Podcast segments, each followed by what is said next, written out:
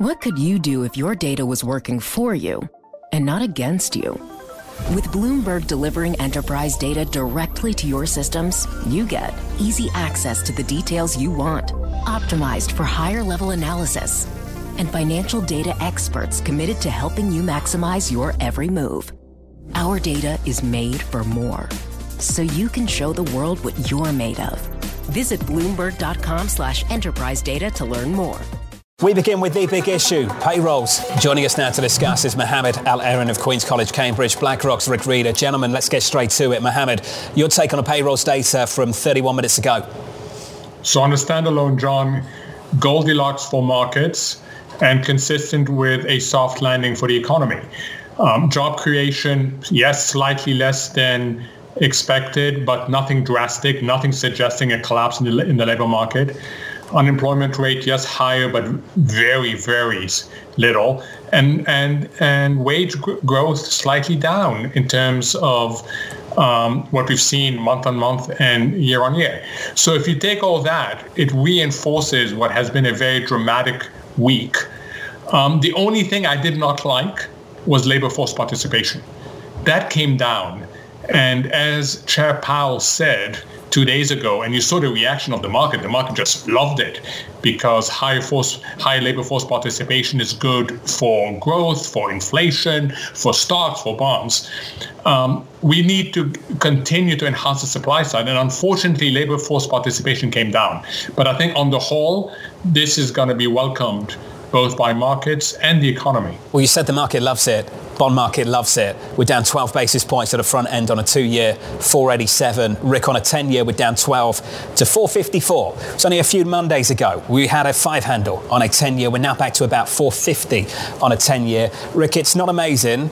It's not fantastic. It's not terrible either. It's not brutal. What is it? Uh, so, so I'd say a couple of things. I agree with everything Mohamed said around the uh, around the numbers.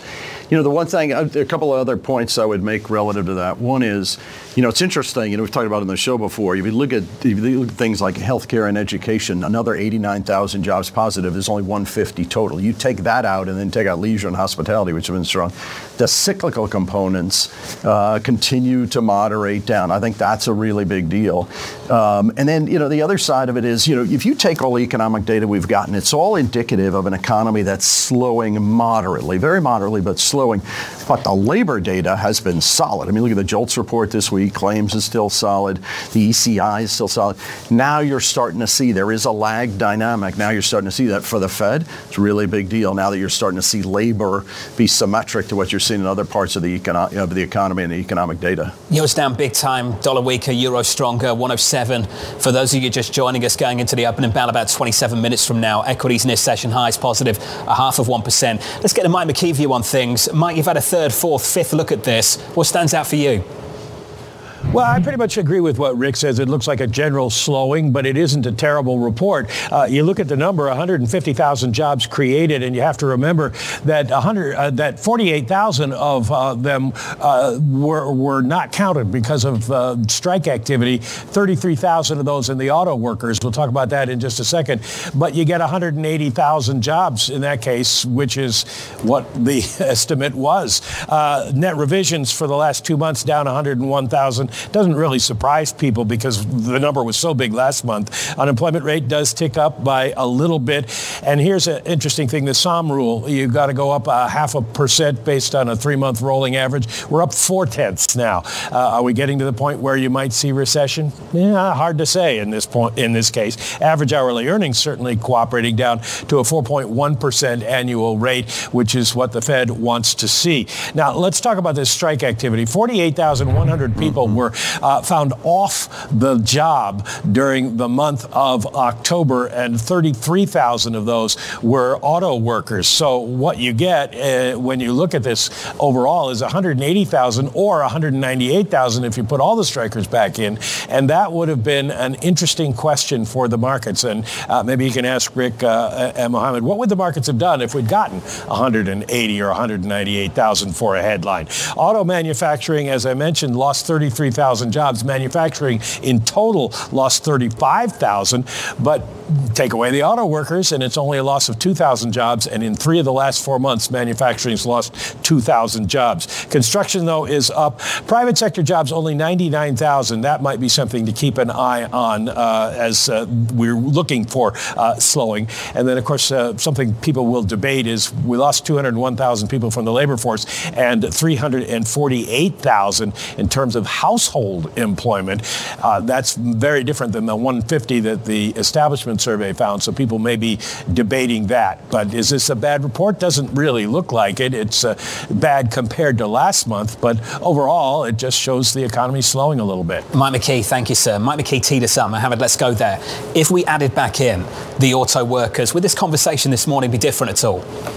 I don't think so, John. It would have been exactly the same um, because look at it over time. In fact, the expectation, the consensus number of one hundred eighty had that already adjusted. So I don't think we would be having a different conversation. I also don't think we would be having a different conversation about policies. No, we would be having a different conversation about what's going to drive the bond market. Rick, do you agree?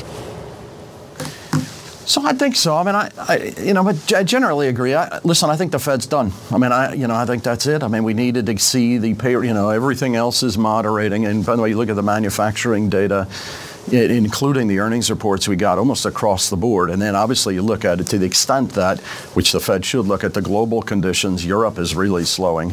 So I think you should assume at this point the Fed is done. By the way, month on month, we were looking at average hourly earnings and the aggregate hours. And so you had flat income growth. I mean, that's, you know, for the Fed, I think that's a big deal that, that it corroborates.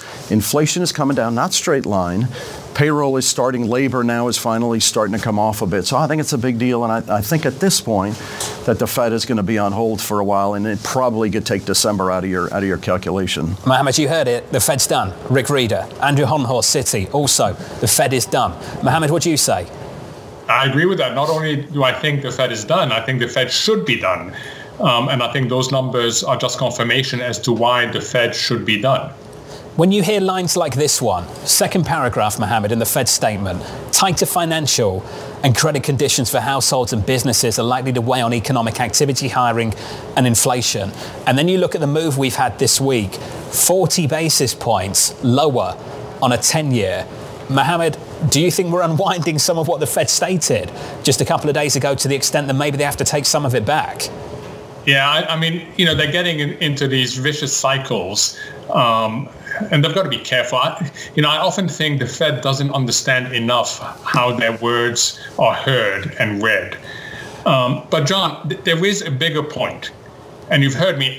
I've said consistently on your show, starting over a year ago, there is no reason for the U S to fall into recession in twenty twenty-three. I do worry, however, about twenty twenty-four. I do worry about the cumulative effects of all these rate increases.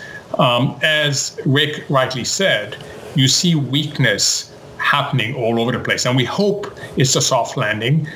But keep an eye on it. Certainly the global environment is not going to help us. The global environment will be a headwind to the economy. So I worry that not only are we slowing and the Fed is done, I worry that the cumulative effects of everything that's been that has happened may push us down too far. I'm with you, Mohamed. It matters why the Fed's done. So, Rick, let's go there. You said the Fed is done. Let's throw in the data.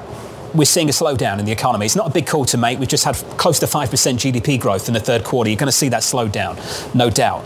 Rick, is that sufficient reason to sit here and say, I want to buy risk, I want to buy stocks, I want to buy credit? So listen, I mean, this is a pretty, pretty unique point in time that the yield, you know, we've dropped, like you said, we've dropped, Treasury rates have dropped significantly. We've had some spread tightening. I still think these yield levels, particularly the front to the belly of the yield curve, you can clip. I mean, buying a quality fixed income portfolio, you can still clip. You know, we put together portfolios that are six and a half, seven. We have some that are that we feel really good about that are seven and a half yield without really dipping down the credit spectrum. That is pretty, I mean, that to me, into, if you go into two thousand twenty-four and think about, gosh, I can build a lot of income. I don't have to do it by going down into low quality sovereign or or, or corporate.